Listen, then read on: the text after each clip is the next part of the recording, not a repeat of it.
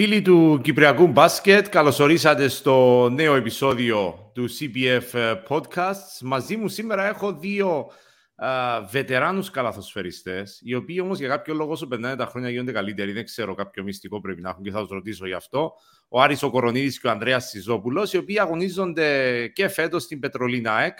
Αλλά η παρουσία τους σήμερα στο podcast της Ομοσπονδίας μας είναι με αφορμή την εθνική ομάδα, διότι η Κύπρος αγωνίζεται έχει διπλούς αγώνες την Πέμπτη με τη Ρουμανία στις 7 στο Ελευθερία και με τη Βουλγαρία στις 4 της Κυριακής και τα δύο παιχνίδια για τα προκριματικά του Ευρωμπάσκετ 2025, μια διοργάνωση στην οποία παρεπτόντως έχουμε ήδη προκριθεί. Άρη και Ανδρέα Σιζόπουλε, ε, σας καλωσορίζω, Άρη Κορονίδη, Ανδρέα Σιζόπουλε, σας καλωσορίζω στο podcast της Ομοσπονδίας. Καλησπέρα. Καλημέρα. Λοιπόν, ε, θέλω έτσι να, να ξεκινήσω με μια απορία που έχω εδώ και λίγα χρόνια που σας βλέπω ε, και το λέω και στις μεταδόσεις που κάνω για, την, για τη Sida Vision. Ε, είχα την τύχη να δω τον Ανδρέας σε αγώνα στην Ελλάδα να αγωνίζεται. Τον Άρη το θυμάμαι μικρός στον Κεραυνό, στον Αποέλ, μετά στον ΠΑΟΚ. Ε, είναι ρεαλιστικό και σήμερα σας βλέπουμε να, να είσαστε ε, βασικοί πυλώνες στην ομάδα σας, να αγωνίζεστε πριν πάμε στη Εθνική.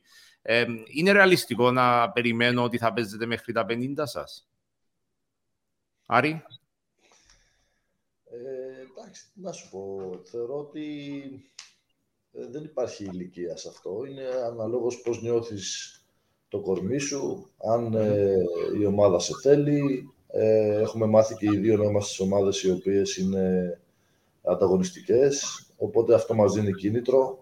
Ε, δεν ξέρω πώς θα ήταν άμα ήταν απλά για να παίξουμε σε κάποια άλλη ομάδα η οποία ίσως να μην είχε στόχους, ας πούμε. Ναι, ναι, σωστό. Ε, αλλά ίσως να μην θέλαμε κιόλας και να θέλαμε να σταματήσουμε. Αλλά θεωρώ ότι εγώ προσωπικά, αλλά και με τον Αντρέ, επειδή είμαστε καθημερινά μαζί, ότι εντάξει, μας, είναι κάπου στο μυαλό μας ότι κάποια στιγμή πρέπει να σταματήσουμε κι εμείς, αλλά όσο νιώθουμε καλά και αποδίδουμε και βλέπουμε και στον ανταγωνισμό ότι είμαστε καλοί και η ομάδα μας και πέρυσι και φέτος ε, είναι σε πολύ ψηλή ε, έτσι, κατάσταση και απόδοση, τότε γιατί όχι και είναι κάτι το οποίο πηγαίνει λίγο πιο πίσω στο μυαλό σου. Ναι. Ε, νομίζω ότι αυτά είναι ε, ταμπού πλέον. Έτσι. Ε, βλέπουμε και στο ποδόσφαιρο ακόμα ε, π.χ. ο Ιμπραήμοβιτς, που είναι στην ηλικία μας περίπου πάνω κάτω και ακόμα ναι. παίζει και πρωταγωνιστή και είναι πολύ καλός. Υπάρχουν διάφοροι παίχτες οι οποίοι ε, περνάει η ηλικία τους θεωρητικά και συνεχίζουν και παίζουν. Ναι. Ε, Ξέρεις, μερικές φορές με ενοχλεί όταν μου λένε, όπως και εσύ τώρα είπες, ότι είμαστε, ξέρω εγώ, βετεράνοι, ξέρω εγώ. Εντάξει, ναι, είναι έτσι, αλλά... Ε, είναι, είναι ένδειξη σεβασμού και εμπειρίας στο η λέξη βετεράνη, δεν είναι κακή. Σίγουρα, σίγουρα. Απλά ξέρεις, καμιά φορά, όταν, όταν μπαίνεις μέσα στο γήπεδο, επειδή φοράμε τα σορτσάκια και όλα αυτά, νιώθουμε κι εμείς ότι είμαστε παίχτες, ας πούμε, και όπως οι άλλοι. Κοίτα, υπάρχουν οι βετεράνοι με τον μπαστούνι που μπορεί να προσπαθούν να περπατήσουν με τα καφέ και υπάρχουν, υπάρχουν οι βετεράνοι όπως εσάς τους δύο, οι οποίοι βάζουν τρίποντα από τα 7 μέτρα, οι οποίοι μπαίνουν και παίζουν 20 λεπτά, βγάζουν άμυνες, βγάζουν ασίσταρα.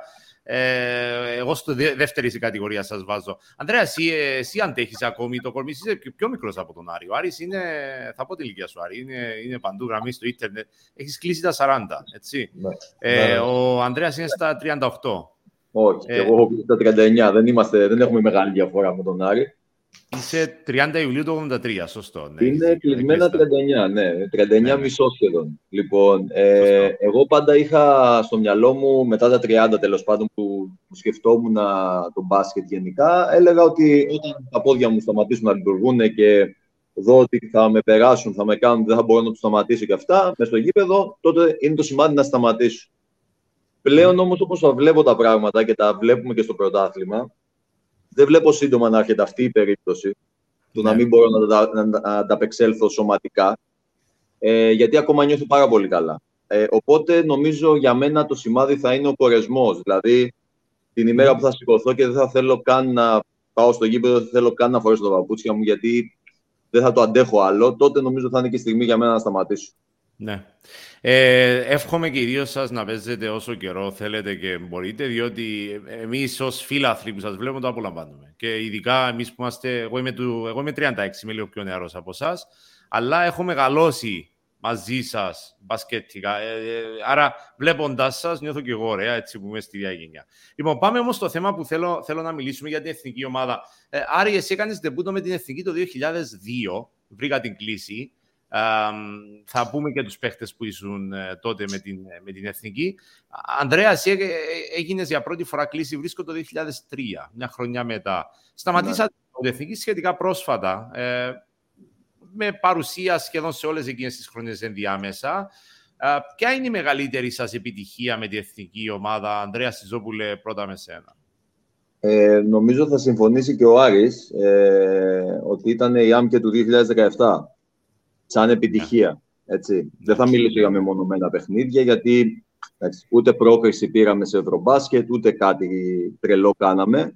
Ε, οπότε θεωρώ ότι εκεί που μας έπαιρνε τουλάχιστον για τα χρυσά μετάλλια και σε ένα πρωτάθλημα το οποίο είχε έρθει και το Μαυροβούνιο και όλες οι ομάδες πολύ δυνατές ε, και ήταν η πρώτη φορά ίσως που δεν ήμασταν το φαβορή Ήμασταν, δεν ήμασταν φαβορία μετά. Δεν ήμασταν δεν για μετάλλιο. Δεν για μετάλλιο ακριβώς. Λέγαμε ότι άμα μπούμε μέσα στο. Αν ανέβουμε στο βάθρο, ε, θα είναι επιτυχία. Νομίζω για μας ήταν μεγαλύτερη επιτυχία εκείνη λόγω της ιδιαιτερότητας και της δυσκολίας που υπήρχε. Ναι. Άρη, για το 17 στο Σαν Μαρίνο, να σε ρωτήσω, αληθεύει ότι α, την τελευταία μέρα νομίζαμε ότι είχαμε πάρει το μετάλλιο το χρυσό, αλλά τελικά έπρεπε να κερδίσουμε. Νομίζω ήταν την Ανδώρα και σας μάζεψε ο προπονητής από τα ε, που είχατε πάει, ήταν παραλία, ήταν στο κλαμπ, δεν θυμάμαι. Αληθεύει ότι ε, σας γύρευε ο προμηθευτής για προπόνηση; Εντάξει, ε, όπως είπες και εσύ, παίξαμε πάρα πολλά χρόνια στην Εθνική και έχουμε πάρα πολλές καλές αναμνήσεις, κυρίως. Ε, στο συγκεκριμένο, εκεί στο Σαν Μαρίνο που λες, ε, ήμασταν μια πάρα πολύ καλή παρέα. Ήμασταν καλή παρέα και οι παίχτες μεταξύ μας και οι προπονητές και το staff και όλοι. Και όντως πήγαμε καλά και βγήκαμε πρώτοι και κάναμε νίκες οι οποίες κάποιοι δεν το περιμεναν Ε, ακόμα θεωρώ και οι αντιπάλοι μας που είχαν έρθει πολύ καλές ομάδες. Ήταν η πρωτη ναι. φορά που έχονταν νομίζω το Μαυροβούνιο. Ε, ναι, και είχαμε κερδίσει νομίζω κάποια ντέρμπι. Δεν θυμάμαι ποιο παιχνίδι είχαμε παίξει πίσω. Είχαμε τα βρήκα εδώ. Είχαμε, να σου τα πω έτσι, να σου το αφρεσκάρω λίγο. Είχαμε, είχαμε κερδίσει ναι. την Ισλανδία πρώτη αγωνιστική 57-71. Είχαμε κερδίσει μετά το Λουξεμβούργο 4 πόντους 74-70 και μετά το Μαυρομούνιο το κερδίσαμε 81-71. Mm. Εκεί ήμασταν υποτίθεται σίγουροι για το μετάλλιο, για το χρυσό, αλλά μετά παίζαμε με την Ανδώρα και νομίζω ναι. κάπως ήρθαν τα αποτελέσματα. Πρέπει τελικά να κερδίσουμε και την Ανδόρα για να το πάρουμε. Κάνει την Η Ανδόρα έχει κερδίσει ένα παιχνίδι συγκεκριμένο και έμπαινε μέσα στα μετάλλια και θα το χάναμε. Εμείς υπολογίζαμε ότι κερδίζοντας αυτές τις τρεις ομάδες, σύντομα Μαυροβούνιο δηλαδή, ναι, ναι. ότι θα παίρναμε το χρυσό και έτσι θα γινόταν και μαθηματικά γιατί είχαμε Ανδόρα και Σαν Μαρίνο τα τελευταία δύο παιχνίδια που ήταν λίγο πιο αδιάφορα. Άρα, άρα, άρα έτσι για να συνεχίσεις ε, που, που το διαγώψαμε. Ε, ναι, ε, επειδή πήγε να ναι, μας πει για το που το μάζεψαν. Ε, που βασικά είχαμε κερδίσει το παιχνίδι. Εντάξει, ήταν και περίεργες οι ώρες που παίζαμε. Έτσι για να ξέρει και ο κόσμος. Δηλαδή, σε αυτά τα παιχνίδια των μικρών κρατών μπορεί να παίζεις απόγευμα και μετά να παίζεις την επόμενη μέρα το πρωί και μετά ξανά. Ναι, ναι. Οπότε είχαμε παίξει ένα παιχνίδι και γυρίσαμε στο ξενοδοχείο και θυμάμαι. Ε, είχε μια αυλή έτσι, το ξενοδοχείο και Πήραμε, ρε παιδί μου, νομίζαμε ότι είχε τελειώσει. Είχαμε και νομίζω την επόμενη μέρα θα παίζαμε πιο. Οπότε είχαμε, είχαμε παίξει προς το μεσημέρι και είχαμε όλο το απόγευμα. Ναι. Και μας είπαν οι προπονητές: Ωραία, είναι ελεύθερο το απόγευμα, δεν θα, κάνετε, δεν θα κάνουμε βίντεο ή κάτι. Και κάτσαμε εμείς όλοι μαζί τα παιδιά στη, έξω στην αυλή, παραγγείλαμε πίτσες. Και σε κάποια φάση κάποιοι φύγανε, πήγανε στην πόλη, κάποιοι πήγανε, ήταν και καλοκαιράκι εκεί, πήγανε για ναι, μπάνιο. Ξαφνικά χτυπάγανε τα τηλέφωνα μετά από λίγο και μας λέγανε ξέρετε, πρέπει να έρθετε πίσω, μην χαλαρώνετε, πρέπει να κερδίσουμε και αύριο, γιατί θα γινόταν κάτι βαθμολογικό. Εντάξει, mm. εμείς κάποιοι θεωρήσαμε ότι μας το λέγανε έτσι οι προπονητές για να μην... Ε, για να μην χάσουν το έλεγχο. Τελείωσε, ρε παιδί μου. Ναι, ναι, ναι. Και μετά, όντως, όταν γυρίσανε, εγώ προσωπικά νομίζω είχα μείνει στο ξενοδοχείο, ήμουν δηλαδή στην αυλή, δεν είχα πάει εκτός. Και θυμάμαι ότι ερχόντουσαν τα παιδιά μετά ένα-ένα και λέγανε, εξηγούσαν ότι όντως πρέπει να κερδίσουμε και το αυριανό παιχνίδι. Που εντάξει, το κερδίσαμε και εκείνο. Ήμασταν καλύτεροι ναι. από αυτούς. Ναι, ναι. Αλλά γενικά υπήρχαν πολύ ωραίες ιστορίες. Ο Ανδρέας γενικότερα τις θυμάται παραπάνω και όταν είμαστε και μόνοι μας, τα παιδιά μου τις θυμίζουν κάποιες. Δεν ξέρω γιατί, μάλλον γέρασα και ξεχνάω. Αλλά εντάξει. Εκείνα ε, τα, οι έξι μήνες κάνουν διαφορά. Ε, Ανδρέας, εσύ που θυμάσαι ιστορίες. Ε, μόνοι μας είμαστε τώρα. Ξεχάστε ότι έχετε κάμερα και σας γράφει. Ε, Πε μου λίγο για εκείνη την Ανδρέα. Πήγες να πεις κάτι πριν για το, για το 17, διότι είχα και εγώ την τύχη να ήμουν σε εκείνη τη διοργάνωση. Θυμάμαι όλα τα παιχνίδια και πόσο ωραία ήταν εκείνη η ομάδα και η παρέα και όλα ήταν, ήταν κάτι που, που, που και εγώ μπορώ να το πιστοποιήσω. Ε, και για τις πίτσες, νομίζω βάλατε το Anthony King να σας αγοράσει τις πίτσες, αν αληθεύει αυτό; Ε, Ξέρετε πόσα έδωσε, ήταν, είναι και ακριβή η Ιταλία εκεί πέρα. Το όχι, δεν είναι, δεν πληρώσαμε. Α, ναι, έτσι, διότι ο Anthony King θεωρεί ότι αυτός τα πλήρωσε. Όχι, όχι. Θα διορθώσω σε κάτι μόνο σε αυτό το χρονοδιάγραμμα που έκανε ο, ο Άρης. Ε, όταν τελείωσε το παιχνίδι με, τη, με το Μαυροβούνιο, ε, κάποιοι νέοι όντως κάτσανε. Δεν ήταν, οι πίτσες ήταν την τελευταία μέρα που είχαμε πάρει το χρυσό. Α, θυμίσω. Ε, ήταν τότε που πήγατε απέναντι και φέρατε και κάποια ποτά, να, κάποια αναψυκτικά, κάποια ποτά. Ναι, ναι. ναι. Με το καροτσάκι, οι πληροφορίες μου λένε ότι με το καροτσάκι σπρώχνατε τα ποτά. Με τον κύριο Παντελή, τον κύριο Ιάκωβο Παντελή. Με τον κύριο Ιάκωβο Παντελή έγινε αυτό, ναι. Ο οποίος είναι ο πιο νέος της τριάδας της ΑΕΚ στα 36 του μόλις. Είναι, είναι yeah. ο νεαρός Λοιπόν, ναι, έλα, Ανδρέα, συνέχιζες. Ε, όταν τελείωσε το παιχνίδι, λοιπόν, ε, ήμασταν σίγουροι ότι πήγαμε το χρυσό γιατί τα υπόλοιπα παιχνίδια ήταν μετά από εμάς. Mm-hmm. Οπότε, όπως γυρίσαμε πίσω στο ξενοδοχείο, φάγαμε κάτι. Ε, Δύο-τρία παιδιά φύγανε, πήγανε στο Ρήμινι να κάνουν μπάνιο, όπως είπε ο, ο Άρης. Ε, Τέσσερα-πέντε παιδιά πήγαμε πάνω που είχε τα, κάτι τζακούζι, κάτι μασάζ, κάτι αρωματοθεραπείες για να χαλαρώσουμε τελείως. Ναι. Ε, και το απογευματάκι, αφού έχουν τελειώσει τα παιχνίδια και είμαστε όλοι λίγο σε μια κατάσταση ζάλης από όλη αυτή τη χαλάρωση και τα τρία, τρία παιδιά ήταν ακόμα στο Ρήμινι, ε, χτυπάνε τα κινητά. Παιδιά λέει γυρίστε πίσω, αύριο παίζουμε τελικό με την Ανδώρα. Ενώ εμείς έχουμε, έχουμε σβήσει ναι. τελείως μηχανές. Άντε πάρ το τηλέφωνο, άντε λέτε πίσω. Τα μισά παιδιά ήρθαν καμένα από τον ήλιο. Οι άλλοι μισοί ήταν από, τα, από τις αρωματοθεραπείες ε, ζαβλακωμένοι. Άντε μπες να δεις βίντεο. Είχαμε ξεκινήσει, το παιχνίδι δεν το είχαμε ξεκινήσει καλά με την Ανδώρα, αλλά ε, από το δεύτερο δεκάλεπτο και μετά ισορρόπησε λίγο η κατάσταση πάλι και κερδίσαμε. Ναι. Ε, Αυτά ήταν νομίζω η χρονιά με το. Επειδή και εγώ και ο Άρης ε, 16 χρόνια ήμασταν στην εθνική ομάδα. Ε, νομίζω, τουλάχιστον από πλευράς μου και νομίζω θα συμφωνήσω, ήταν εκείνη, εκείνη η τριετία ε, από το 2015 μέχρι το 2017 ήταν ε, οι καλύτερες, ε, η καλύτερη, δεν θα το πω παιχτικά εθνική ομάδα, το καλύτερο κλίμα που υπήρχε σε εθνική Γιατί αυτό, γιατί; Δεν ξέρω, ίσω ήταν οι συγκυρίες, ίσως ήταν ο συνδυασμός των παικτών του προπονητικού team μαζί. Ε, είναι συγκυρίες. Ε, έκατσε πολύ καλή χημεία μεταξύ μας. Και με ναι. τους παίκτες και με το staff και με, και με όλους. Πιστεύω ότι επειδή και εμείς αρχίζαμε και μεγαλώναμε και οριμάζαμε και ήμασταν κάποια παιδιά που ήδη είχαμε βγάλει ας πούμε, το εγώ και παίζαμε για την ομάδα. Γιατί αυτό παρουσιάζεται μερικές φορές στις εθνικές. Οπότε ήμασταν κάποια παιδιά τα οποία ήμασταν πιο συνειδητοποιημένα πλέον, που ήμασταν 5-6 τέτοια παιδιά. Και οι μικροί που ερχόντουσαν ήταν και πολύ καλά παιδιά και δεν είχαν, ας πούμε, προσαρμοζόντουσαν, σεβόντουσαν τους μεγαλύτερους εκείνο το διάστημα. Ναι. Ήταν και οι προπονητές μας οι οποίοι ήταν ωραίοι τύποι και χαλαροί εκείνη την εποχή και ε, καταλαβαίνουν ότι εντάξει, ερχόμαστε στην εθνική, αφήνουμε τις οικογένειές μας, ας πούμε, ε, τις διακοπές μας, ερχόμαστε από τα πρωταθλήματα, γιατί κατά καιρούς και ειδικά και πιο παλιά, ε, που τα πρωταθλήματα ήταν 9 και 10 μήνες που παίζαμε εμείς στην Ελλάδα, ερχόμασταν mm. κατευθείαν και δεν κάναμε διακοπές. Και μετά την εθνική ξαναγυρίζαμε σε πρωτάθλημα. Οπότε αυτό mm. επαναλαμβανόταν συνέχεια για πολλά χρόνια. Και δεν mm. κάναμε διακοπές. Οπότε αυτό που αναζητούσες και λίγο στην εθνική ήταν να υπάρχει και ένα καλό κλίμα. Αυτό σε κράταγε. Ούτε τα λεφτά ούτε τίποτα. Δηλαδή δεν παίρναμε και τίποτα τρομερά λεφτά. Ε, ε ναι. Ειδικά τα τελευταία χρόνια. Οπότε είχαν πιάσει το νόημα και οι προπονητές. Και μέσα από αυτό η ομάδα γινόταν ομάδα. Mm-hmm. Είναι αυτά τα δύο-τρία πράγματα που σου λέω. Ότι οι μεγάλοι είχαμε καταλάβει και μας είχε φύγει αυτό ότι πρέπει να αποδείξουμε. Είχαμε δεχτεί ο ένας τον άλλον. Ο καθένας mm-hmm. πρόσφερε οι μικροί ήταν καλή πάστα παιδιών και οι προπονητές είχαν καταλάβει και δίναν αυτό το κλίμα στην ομάδα. Οπότε όλα αυτά ταιριάξαμε και έγινε αυτό και περνάγαμε καλά. Ε, τώρα την εθνική την ε, βλέπετε από, δεν θα πω μακριά, είναι συμπαίχτες σας οι, πλήστοι. Τι βλέπετε εθνική, βλέπετε να έχει αυτή την, ε, το κλίμα το, το θετικό. Σήμερα αυτή η ομάδα ε, με τα παιδιά που ξέρετε στην, στην Εθνική. Ε, πώς τη βλέπετε εσείς από έξω; Ανδρέα, μιας και μίλησε τελευταίος ο Άρης, να σε δώσω σε έναν πάσα πρώτα. Εντάξει, ε, είναι μια καινούργια εποχή για την εθνική ομάδα, νομίζω. Έχουν έρθει πολλά νέα παιδιά μέσα ε, και προσπαθούν να προσαρμοστούν ο καθένας με το δικό του χαρακτήρα ε, και την δική του παιχτική αξία. Ναι. Είναι ένα στίχημα, νομίζω, για, το, για τον coach του Λιβαδιώτη να μπορέσει να τους παντρέψει όλους μαζί ε, και να καταφέρουν να κάνουν αυτό που είχαμε κάνει εμείς, να βάλουν όλοι το εγώ τους κάτω από την ομάδα ε, για να μπορέσουν, γιατί ταλέντο υπάρχει πάρα πολύ σε αυτή την εθνική ομάδα ε, και επιθετικά και αμυντικά. Ναι. Είναι πιο αθλητική ομάδα από ό,τι ήμασταν εμείς.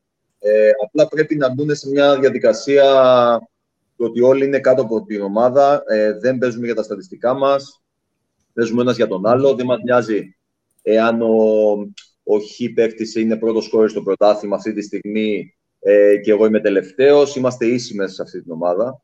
Ναι. Ε, ένα, ένα μικρό παράδειγμα για να πάω ε, μία κουβέντα πίσω και να ξαναγυρίσω μπροστά. Τότε στο, το 2017, επειδή λέγαμε για τους μικρούς και το πόσο, πώς ήμασταν εμείς σαν μεγάλοι. Πιο παλιά, ε, όταν ήμουν εγώ πιτσιρικά στην εθνική ομάδα, υπήρχαν, όταν πληρωνόμασταν από την εθνική ομάδα με τον τότε πρόεδρο της Ομοσπονδίας, υπήρχαν κάποιες κατηγορίες και μπαίναν οι πιο έμπειροι, οι πιο άπειροι και παίρναν ανάλογα λεφτά. Αυτό πήγε να ναι. γίνει και σε εμάς το 2017 και σαν αρχηγοί και εγώ και ο Άρης και ο Θεοχαρίδης τότε είχαμε προτείνει ότι δεν θα πάμε στο ταξίδι εάν δεν πάρουν όλοι το ίδιο ποσό. Δηλαδή, δεν μας νοιάζει αν λέγεσαι Σιζόπουλος ή αν λέγεσαι Κορονίδης ή αν είσαι ο τελευταίος παίκτης ε, ηλικιακά στην ομάδα. Και το δεχτήκανε και έτσι χτίζεις ένα κλίμα αυτό που σου λέω ότι δεν υπάρχουν διακρίσεις, δεν υπάρχει το αστέρι, δεν υπάρχει ναι. ο παγκίτης, κατάλαβες θέλω να σου πω. Ναι, ναι. Ε, προς το παρόν, στην εθνική αυτή την τωρινή, ε, θέλω να πιστεύω ότι γίνεται δουλειά, δεν έχουν φτάσει ακόμα σε αυτό το επιπεδο αλλά πιστεύω ότι έχουν τα φόντα να δέσουν όλοι μεταξύ τους και να παρουσιάσουν ένα πάρα πολύ καλό σύνολο στο μέλλον. Ναι. Ε, Άρη, το, 2025 είναι, ε, είναι κοντά, είναι λιγότερα από τρεις, τρία χρόνια μακριά ε, και θα παίξει η εθνική μας στην τελική φάση του Ευρωμπάσκετ. Ε, εντάξει, σίγουρα μιλάμε για μια στιγμή σταθμό για την εθνική μας. Ε, εσύ που, που ξέρεις που έχεις παίξει με όλους αυτούς τους παίχτες και με το γεγονός ότι θα πάρουμε και κυπριοποιημένο ψηλό για να, για να γεμίσει η ρακέτα που χρειαζόμαστε εκείνο το κενό. Άρα εσύ θεωρείς ότι η ομάδα θα μπορέσει να, να εμπνεύσει τον κόσμο πρώτα απ' όλα, να τη δούμε στο γήπεδο να παίζει, να είναι σε καλό επίπεδο; Εντάξει, καταρχάς είναι ένα πολύ μεγάλο γεγονός και συγχαρητήρια στην Ομοσπονδία που κατάφερε να το φέρει στην Κύπρο. Mm. Ε, εγώ νομίζω ότι πρέπει ο κόσμος να το δει ότι επειδή υπάρχει πολλοί κόσμος στην Κύπρο ο οποίος αγαπάει το μπάσκετ, ε, άσχετα αν δεν το δείχνει ενώ δεν πηγαίνει στο γήπεδο, που θα πρέπει να το κάνει.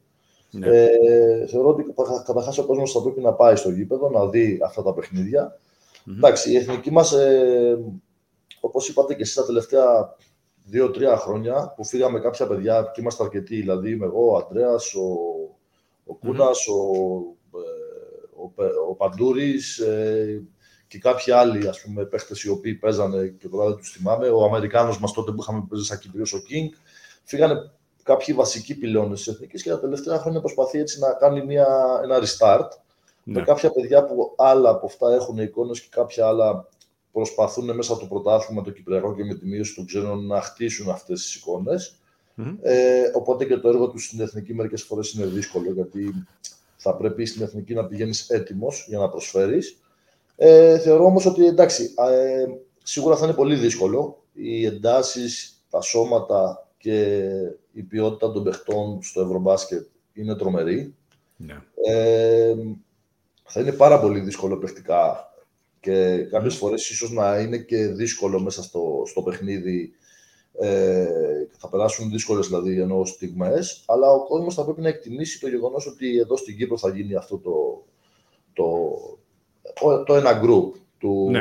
ναι, ναι. μπάσκετ, ότι ε, η εθνική μας θα πάρει πρώτη φορά μέρος σε αυτό, ότι γίνεται θεωρώ μια καλή προσπάθεια ε, και στο οργανωτικό κομμάτι που είμαστε πολύ πίσω γενικότερα από τις άλλες mm-hmm. ε, ομοσπονδίες εννοώ και ε, γενικά όπως και η διοργάνωση του πρωταθλήματός μας. Ναι. Ε, αλλά θεωρώ ότι σε κάποια παιχνίδια θα μπορέσουμε να είμαστε ανταγωνιστικοί, έστω αν όχι και στα 40 λεπτά, έστω θα βγάλουμε κάποιες στιγμές καλό, ε, καλό μπάσκετ. Ε, θέλω να πιστέψω λίγο στην πορεία σας με την Εθνική, ε, διότι στα 15 και χρόνια που ήσασταν με την ομάδα, ε, οι ιστορίες είναι πολλές.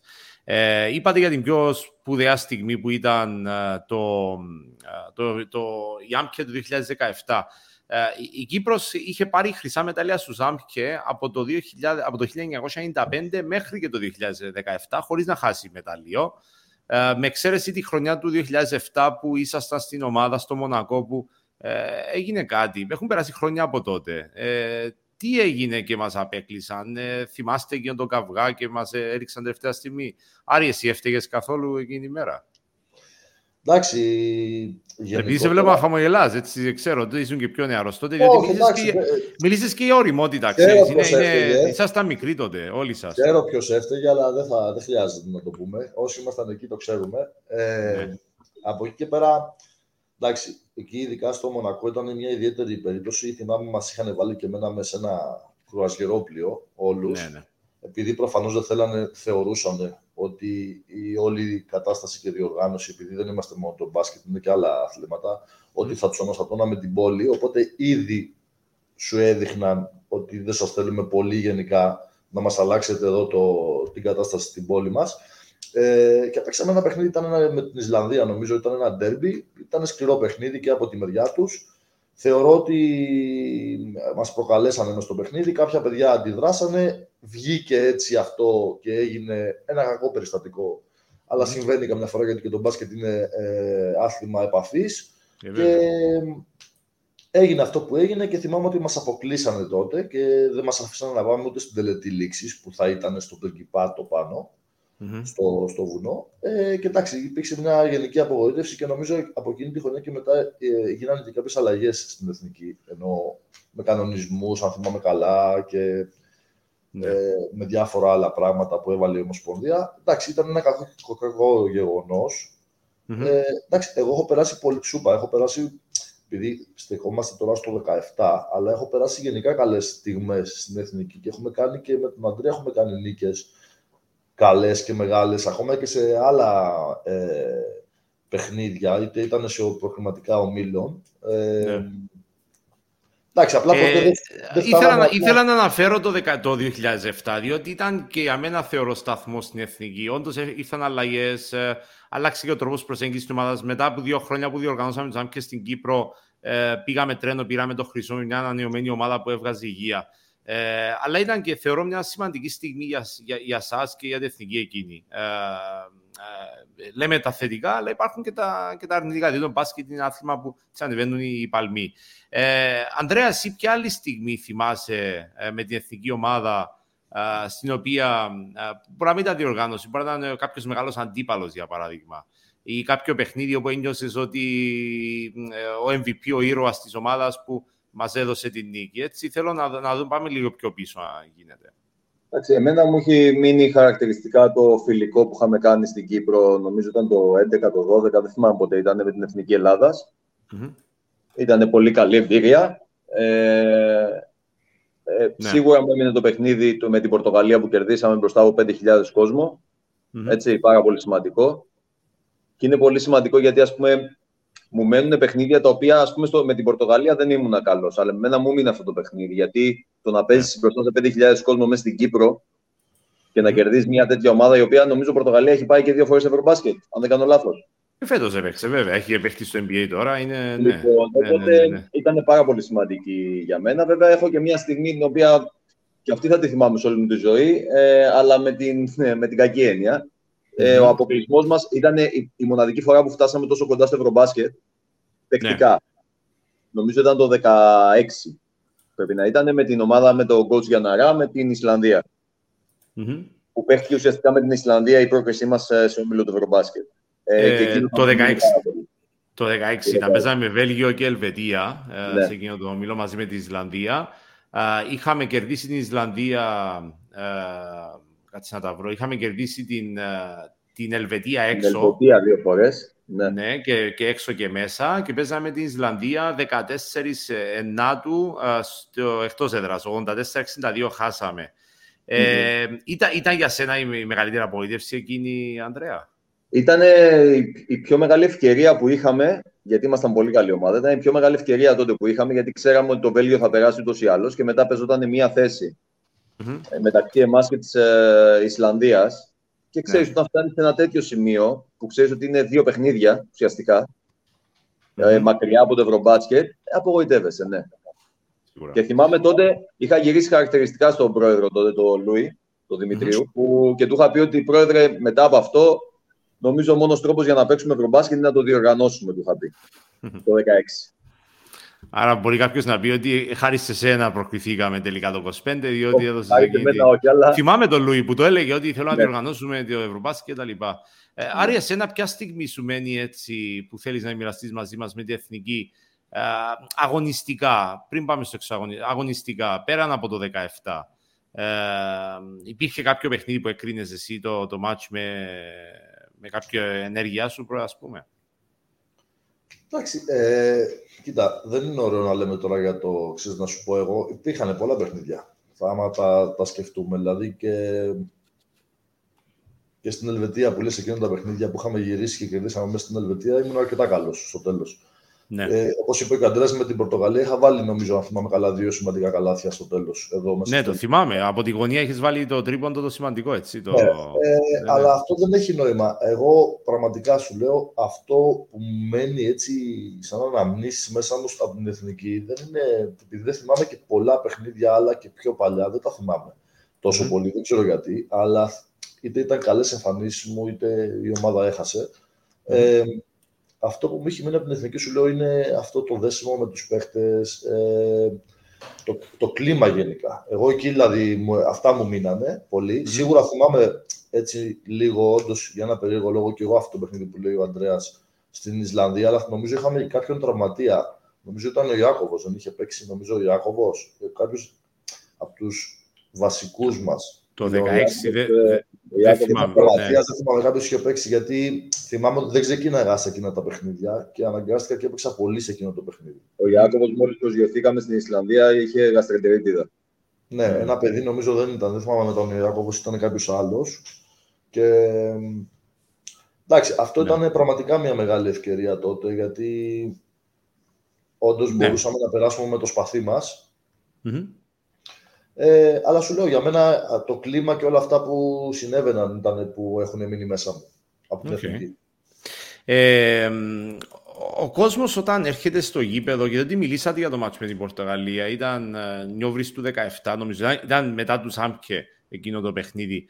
Ε, θυμάμαι το, εντάξει, είχε 5.000 κόσμο, ήταν απίστευτο, ήταν η εποχή, ευόλεψε, έγινε καλό promotion από την ομάδα, ήταν και το χρυσό του Σάμπκε που, που έσπρωξε τον κόσμο να πάρει αυτή την εθνική και είχαμε 5.000 κόσμο. Ήταν, ήταν απίστευτο εκείνο το παιχνίδι. Είχα κάνει την παρουσίαση στην αρένα με το μικρόφωνο και θυμάμαι την ενέργεια που είχε στο γήπεδο. Όταν ο κόσμος είναι εκεί, πόσο πολύ σας βοηθάει, σας βελτιώνει, σας ανεβάζει αυτός παίχτες; Πάντα ήθελα να ρωτήσω κάποιον καλοσφαιριστή, ο οποίος βρίσκεται στο παρκέ. Ε, Άρη, ε, ε, όταν ο κόσμος είναι εκεί, ε, πόσο σημαντικό είναι; Το βλέπουμε και στην ΑΕΚ που έχετε υποστήριξει ειδικά στους τελικούς. Εντάξει, είναι πάρα πολύ σημαντικό. Ε, σίγουρα σου δίνει παραπάνω ενέργεια. Αν μπορείς να το διαχειριστείς, γιατί αμέσως πιο μικρός μπορεί και να σε αγχώσει Ε, βέβαια, την ώρα που παίζεις μέσα στο παιχνίδι δεν βλέπεις. Μην νομίζεις ο κόσμος ότι καταλαβαίνεις. Βλέπεις mm-hmm. συγκεντρωμένο στο παιχνίδι σου όταν είσαι μέσα στο γήπεδο και στο καλάθι, ας πούμε, και στους συμπαίχτες σου. Ναι. Ε, αλλά πάνω κάτω είναι το ίδιο σαν να πάει κάποιος για καφέ μόνος του ή να πάει με τους φίλους του και να έχει παρέα, καταλάβει τι εννοώ, και να περάσει ωραία. Έτσι ναι. είναι και εκεί. Θα πάρεις ενέργεια μέσα στο, μέσα στο γήπεδο. Ε, Όντως δεν ξέρω γιατί ο, εκείνο το παιχνίδι είχε τόσο πολύ κόσμο. Μας είχε κάνει περίεργα και εμάς. Ξαφνικά εννοώ και μετά πάλι δεν ήταν το ίδιο. Αλλά ναι. όντως ήταν μια μεγάλη νίκη αυτό. Και ήταν ωραίο που ήταν έτσι γεμάτο το γήπεδο. Ναι. Ε, Ανδρέας, νιώθω ότι με τον κόσμο γουστάρεις περισσότερο να έχεις τον κόσμο να φωνάζει για να σε σπρώχνει από την κερκίδα. Θυμάμαι και τα παιχνίδια με την ΑΕΚ που παράλληλαν τρίποντα από τα 7,5 μέτρα, από τα 8 μέτρα, που νιώθω να συνδέεσαι με την κερκίδα. Ισχύει αυτό το πράγμα; Εσύ πώς νιώθεις τη στήριξη της κερκίδας; Εγώ σαν παίκτης, επειδή μαζί με τον Άρη μεγαλώσαμε στην Ελλάδα σε γήπεδα τα οποία ήταν συνέχεια γεμάτα και στην Α2 και στην Α1. Ναι. Ε, και όταν ήρθαμε εδώ μας κακοφάνηκε, εμένα τουλάχιστον μου κακοφάνηκε που έπαιζα σε άδεια γήπεδα. Ε, εγώ είμαι ένας παίκτης ο οποίος, ναι, όταν, ε, όταν παίζω στην έδρα μου και έχω τον κόσμο όπως ε, τον είχα στους τελικούς, ε, δεν, δεν κουράζομαι ποτέ. Δεν νιώθω κούραση. Ε, νιώθω πάρα πολύ, ναι, συνδέομαι με την κερκίδα. Αλλά εγώ είμαι ένας παίκτης ο οποίος προτιμώ να έχει 2.000 κόσμο στο γήπεδο και να είναι της αντίπαλης ομάδας. Αυτός είμαι εγώ. Ε, δεν ξέρω, συγκεντρώνομαι πιο εύκολα. Μου αρέσει περισσότερο. Παίζω πολύ πιο ναι. καλά. Ε, αλλά το ένα δεν αναιρεί το άλλο. Δηλαδή, θέλω, θέλω να υπάρχει κόσμος ο κάθε αθλητής παίζει καλύτερα με κόσμο ε, γύρω του. Δεν ανάγκη να είναι στο πλευρό του, νομίζω εγώ. Mm-hmm. Ναι.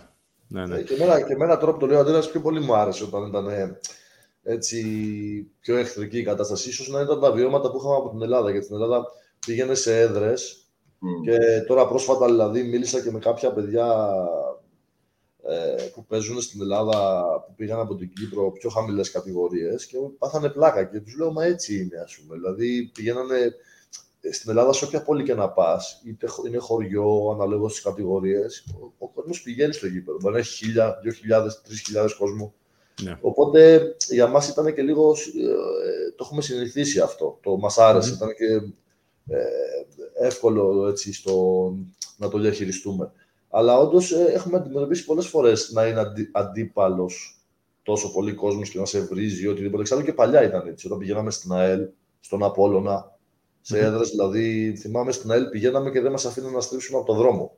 Είχε κόσμο. Δηλαδή δεν μπορούσαμε να μπούμε μέσα στο γήπεδο, ας πούμε. Ναι, ναι, ναι. ναι. Ή έπαιζε το παιχνίδι, παίζονταν το παιχνίδι στο μισό του γήπεδου στην πλευρά του πάγκο. Ναι, ναι, ναι, ναι, ναι, ναι. Ναι, ναι. Ε, επειδή μου αρέσει έτσι να μιλάω με, με άθλητες, ειδικά στα ομαδικά που εμπειρίες από εχθρικά γήπεδα, ε, θα ήθελα να μου μοιραστείτε ε, κάτι που με έρχεται στο μυαλό σας και μην φοβάστε, είσαστε πλέον μεγάλοι, δεν θα παρεξήσει κανένας. Ε, ποια είναι η πιο εχθρική ατμόσφαιρα που έζησες ποτέ, Άρη, και ξεκινώ το Άρη, διότι χαμογελάρα θυμήθηκε πρώτος στην ιστορία. Ανδρέα, μου επιτρέπεις. Χαμογελάω γιατί βλέπω άλλον ένα παλιό διεθνή της Εθνικής εδώ στο γραφείο μου που είμαι τώρα, τον Αλέξη τον Ζαχαρίου, ε, και, και, μου κάνει νοήματα. Ε, εντάξει, ε, κοίταξε να δεις, στην Κύπρο είχε παλιά πολύ καλές έδρες, όπως είπα και πριν. Δηλαδή, πηγαίναμε, εμένα μου έχει μείνει αυτό με τη πιο πολύ στη λεμεσο Ε, γιατί τότε ήταν οι καλύτερες οι ομάδες στη Λεμεσού, ενώ ναι. το Αποέλ δεν ήταν τόσο δυνατό εκείνη την εποχή, από ό,τι θυμάμαι. Αν και το Αποέλ θυμάμαι, τώρα που το λες, ότι ερχόταν και γέμιζε το γήπεδο του κεραυνού, τη μία και ναι, γινόταν χαμός. Αλλά στη Λεμεσό περνάγαμε δύσκολα. Δηλαδή ήταν, λέγανε τότε, ε, ε, έτσι και γελάγανε ότι έχουμε χάσει από το Roundabout, ας πούμε, με το που φτάναμε στη Λεμεσό. ότι δεν προλαβαίναμε να μπούμε στο γήπεδο. Ε, ναι. και η ΑΕΛ και ο Απόλλωνας. Θυμάμαι και στην Απόλλωνα είχαν μπει μέσα στο γήπεδο και μας κυνηγάγανε τους παίχτες. Στην ΑΕΛ ε, δεν μπορούσες, είχαν φτάνανε μέχρι τη γραμμή, ας πούμε, και ήταν όρθιοι, δεν υπήρχε αστυνομία, τίποτα. Ε, εντάξει, γινόντουσαν διάφορα αλλά ε, και εκείνα τα χρόνια, επειδή ήμουν στον κεραυνό εκείνα τα χρόνια, είχαμε πάρει και πρωταθλήματα. Και, και με τον ναι, κεραυνό, ναι. θυμάμαι καλά και μέσα στη, στη Λεμεσό. Ε, εντάξει, ήταν ωραίες άτομα. Στην Ελλάδα δεν ήταν, είχε κόσμο, ε, αλλά δεν γίνονταν ειδικά στην Α1 έκτροπα. Δηλαδή, επειδή υπήρχε Ούτε σε πάω κάρις, για παράδειγμα, που μπορεί να έχεις. Εντάξει, ε, όταν, όταν μπήκα με τον Πάουκ στο Αλεξάνδριο και ήμουν και μικρός, τότε ήμουν 22 χρονών και δεν είχα πάρει ακόμα το feeling.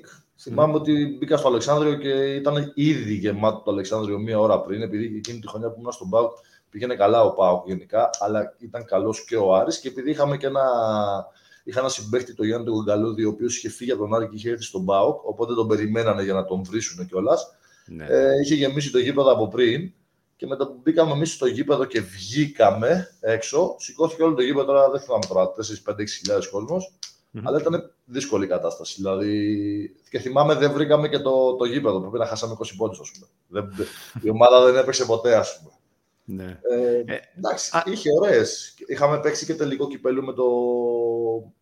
Στο ΑΚΑ, με τον Παναθηναϊκό, με το Ρέθινο, όταν ήμασταν στο Ρέθινο, που είχε 17.000 κόσμο, ας πούμε. Και... και ήταν και ο Αλέξης, νομίζω, στην ομάδα του Ρέθινο. Ο Λιάτσος. Ο Λιάτσος, ναι. Ναι, ναι, ήταν μαζί μου συμπαίκτης.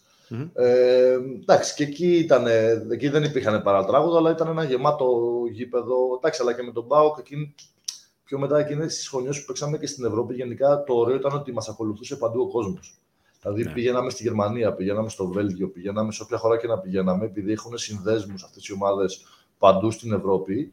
Ερχόταν κόσμος στο γήπεδο και μου έκανε μεγάλη εντύπωση και έτσι καταλάβαινες το μέγεθος των ομάδων. Δηλαδή, τι θα πει Πάο, τι θα πει ας πούμε Άρης, ναι. τι θα πει Παναθηναϊκός Ολυμπιακός. Mm. Ανδρέα, είχες κανένα παιχνίδι που φοβήθηκες, είπες καλύτερα, καλύτερα να έμενα σπίτι σήμερα ή, να, ή έστω στα αποδητήρια; Κοίταξε, από, από Κύπρο, τουλάχιστον τα χρόνια που έχω παίξει εδώ, ε, από το 2014 και μετά δεν έχω, δεν έχω ε, ασχοληθεί με κανένα γήπεδο και κανέναν κόσμο, γιατί δεν, δεν είναι όπως ήταν παλιά. Ε, τις χρονιές που ήμουν στο Αποέλ το 2001 μέχρι 2004 θα συμφωνήσω με τον Άρη ότι η Λεμεσός ήταν λίγο ε, δύσκολη έδρα νομίζω με, με τον κόσμο και της ΑΕΛ και του, και του Απόλλωνα. Ε, στην Ελλάδα τώρα, εντάξει, επειδή εγώ έπαιζα στο Ρέθινο όταν ήταν Α1 και το Ρέθινο δεν έχει αντιπαλότητα ουσιαστικά, δεν είχαμε εχθρικέ ε, καταστάσεις σε γήπεδα της Α1. Αλλά αν πάω πιο κάτω, Α2 και Β εθνική, έχω κάτι γήπεδα που τα θυμάται και ο Αριστίδης. Ε, είναι στην Κεσαριανή, είναι στο Παγκράτη, είναι στο Κορυδαλό. Ακόμα και στην ομάδα που έπαιζε ο Άρης στον Απόλλωνα, όταν πήγαμε να παίξουμε με τον Όφη, είχε 2.000 Απολωνίστες, οι οποίοι κάνανε, μπήκανε και μέσα στο γήπεδο στο τέλος και έγινε ένας χαμός με παίχτες και οπαδούς μαζί. Υπήρχαν Όταν ήσουν στον Όφη και ήρθαμε το πέραμα, εγώ δεν μπήκανε μέσα στο. Εσύ δεν ήσουν στον Όφη εκείνη την εποχή και μπήκανε, ναι. κερδίσαμε εμείς την παράταση και μπήκε ο κόσμος του Όφη μέσα στο γήπεδο και μας κλείσαν στα αποδητήρια και μα. Είχε γίνει ένας καυγάς, κάτι με τον Μίχαλο, δεν θυμάμαι και φύγαμε με. Ξεκίνησε το παιχνίδι ενώ έγινε εκείνο του γηπέδου. Ε, είχαν γινόταν διάφορα Δηλαδή, ήταν φυσιολογικά αυτά τα πράγματα. Ε, Κινδυνεύσες ποτέ, Ανδρέας, σε παιχνίδι, δηλαδή ε, να φας κάτι στο κεφάλι. Να... Ο Άρης είπε ότι τον κυνήγησαν, ε, ο παδί στη Λέμεσο.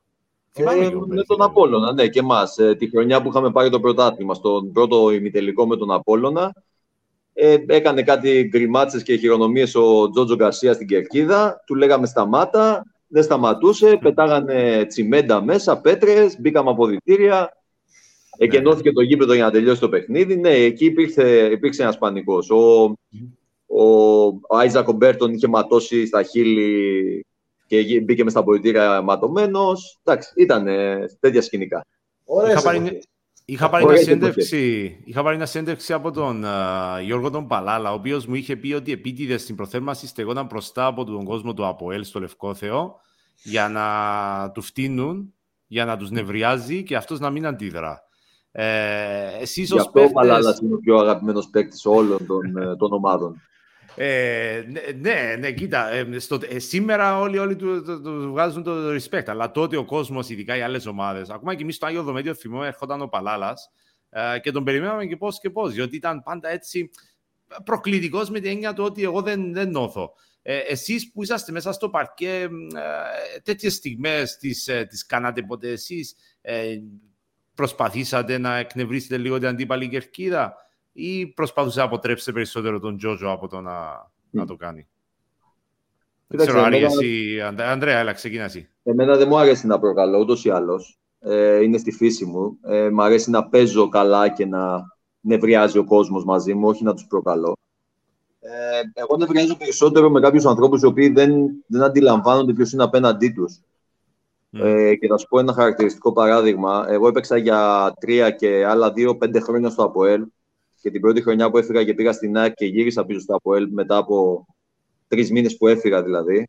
Mm-hmm. Ήμουνα το επίκεντρο της της ε, κερκίδας.